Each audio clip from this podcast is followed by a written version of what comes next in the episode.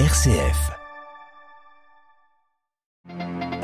Les femmes afghanes au secours des femmes iraniennes ce matin à Kaboul. Une manifestation de soutien au mouvement en cours en Iran a été dispersée par des tirs du régime taliban.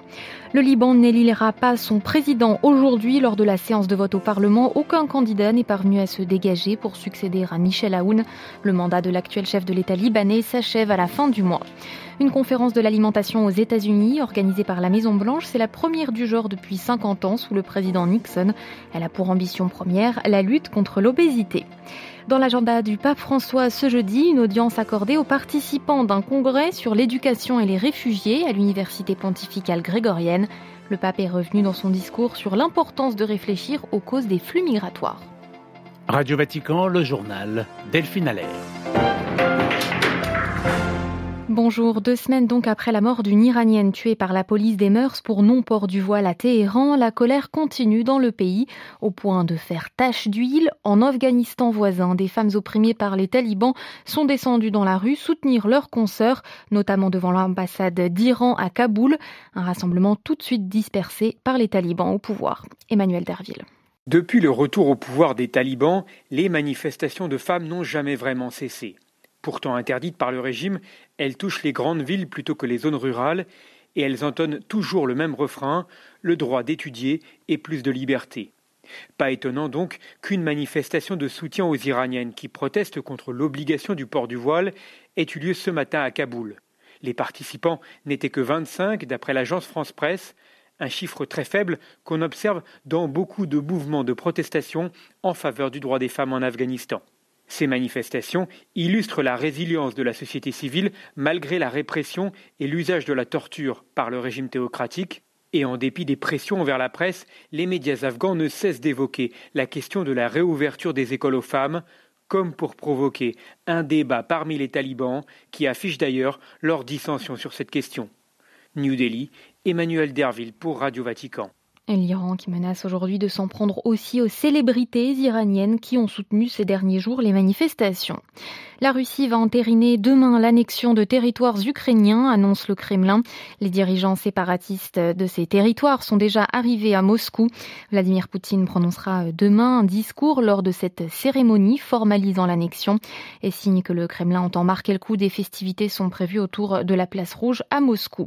Et puis face à l'arrivée massive de Russes dans les pays frontaliers, certains États, dont ceux en Europe, décident de serrer la vis. C'est le cas de la Finlande. Helsinki interdit dès demain aux Russes, même disposant d'un visa de tourisme de l'espace Schengen, de pénétrer son territoire. En Birmanie, Aung San Suu Kyi condamné à trois ans de prison supplémentaire. Lors d'un procès fleuve aujourd'hui, la junte a prolongé le délai de sa détention pour violation de la loi sur les secrets officiels. Cette sentence vient s'ajouter aux 20 ans de prison déjà prononcés contre l'ex-dirigeante, notamment pour corruption et fraude électorale. Le tribunal a également condamné aujourd'hui son ex-conseiller, l'économiste australien Sean Tornell. Canberra demande à Rangoon sa libération immédiate. Pas encore de nouveau président au Liban. Le Parlement a échoué ce matin à élire un successeur à Michel Aoun. Et pour cause, aucun candidat n'a obtenu au moins la majorité des deux tiers des membres de la Chambre. À Beyrouth, Paul Khalife. 120 députés sur les 128 que compte le Parlement libanais ont participé à la séance d'élection présidentielle ce jeudi pour élire un successeur à Michel Aoun dont le mandat s'achève le 31 octobre. Le quorum des deux tiers, soit 86 députés, a donc été assuré sans difficulté, aucun bloc parlementaire ne voulant assumer la responsabilité d'un torpillage de cette échéance dans un Liban en crise. Ce n'est pas pour autant qu'un nouveau président a été élu. Aucune personnalité n'a obtenu le nombre de voix nécessaires pour accéder à la fonction suprême, qui est de 86 votes le premier tour. 63 bulletins blancs ont été déposés dans l'urne. Le député Michel Moawad, proche de l'opposition et de la contestation, connu pour ses bonnes relations avec les Américains, a obtenu 36 voix. Salim Eddé, cofondateur d'une société de logiciels bancaires et actionnaire du seul quotidien francophone du pays, L'Orient le Jour, a obtenu 11 voix. Le nombre élevé de bulletins blancs traduit l'absence d'accord entre les principales forces politiques sur un candidat de consensus. Paul Khalife, Beyrouth, RFI pour Radio Vatican. C'est la première femme à la tête de l'agence des télécoms de l'ONU. L'américaine Doreen Bogdan Martin a été élue ce matin secrétaire générale de cette institution clé. Elle balaye un large spectre des enjeux de communication contemporains, des satellites à la 5G. L'américaine affrontait une russe. Les États-Unis où la Maison Blanche organisait hier une conférence autour de l'alimentation, la première du genre depuis plus de 50 ans pour le pays. Objectif très ambitieux annoncé par Joe Biden, éradiquer la et réduire le bilan des maladies liées à l'alimentation d'ici 2030. Pour cela, de premiers engagements ont été annoncés en partenariat avec le secteur privé, mais ils sont a priori euh, très insuffisants vu l'ampleur du problème. À New York, toutes les explications de Loïc Loury. Plus de 40% d'adultes obèses, 20% chez les enfants et 10% d'Américains confrontés à l'insécurité alimentaire. C'est un désastre sanitaire auquel tente de s'attaquer Joe Biden. Au total, les engagements annoncés hier s'élèvent à 8 milliards de dollars, dont la moitié dédiée à des œuvres caritatives et à des associations. Le président souhaite aussi que 9 millions d'élèves supplémentaires aient droit à la cantine gratuite le midi, mais surtout fait valoir la Maison Blanche, plus de 100 entreprises entreprises et organisations ont fait des promesses audacieuses, notamment sur le front de l'obésité. Danone notamment affirme vouloir réduire le sucre dans ses produits pour enfants. L'Association nationale des restaurants, elle promet de soutenir ses membres, dont des chaînes de fast-food, afin qu'ils proposent des options plus saines. Un gros bémol toutefois, aucun véritable mécanisme de suivi n'a été prévu. Un problème dans un pays où l'obésité coûte chaque année près de 180 milliards de dollars au système de santé. New York que le écloré Radio Vatican. Un week-end électoral chargé à venir, présidentiel au Brésil. L'actuel président Jair Bolsonaro et l'ancien président Lula s'affronteront dans les urnes.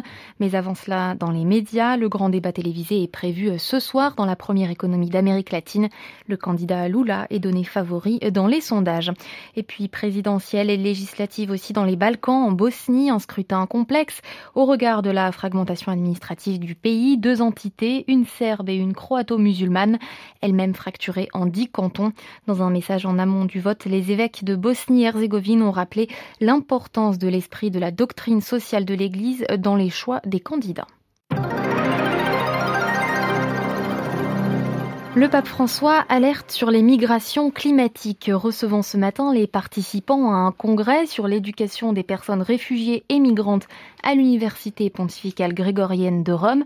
Le pape est revenu sur l'importance de réfléchir aux causes des flux migratoires, Marine Orion.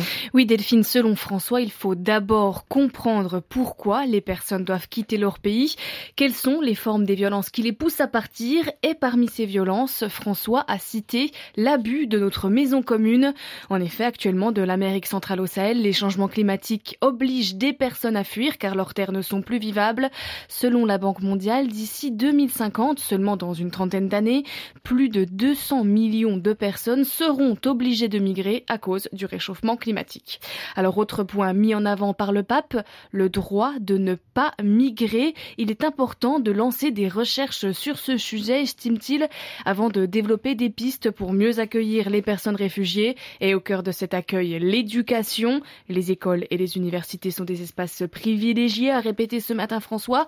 Avant d'arriver à un point essentiel, il faut développer et reconnaître les qualifications et compétences des personnes migrantes et réfugiées pour leur propre intérêt et pour l'intérêt de la société d'accueil. Merci beaucoup Marine Henriot. Évidemment, plus d'informations sur euh, ce message sur www.vaticannews.va. Le thème de la prochaine journée mondiale des communications a été dévoilé ce midi par les Vatican, par le Vatican.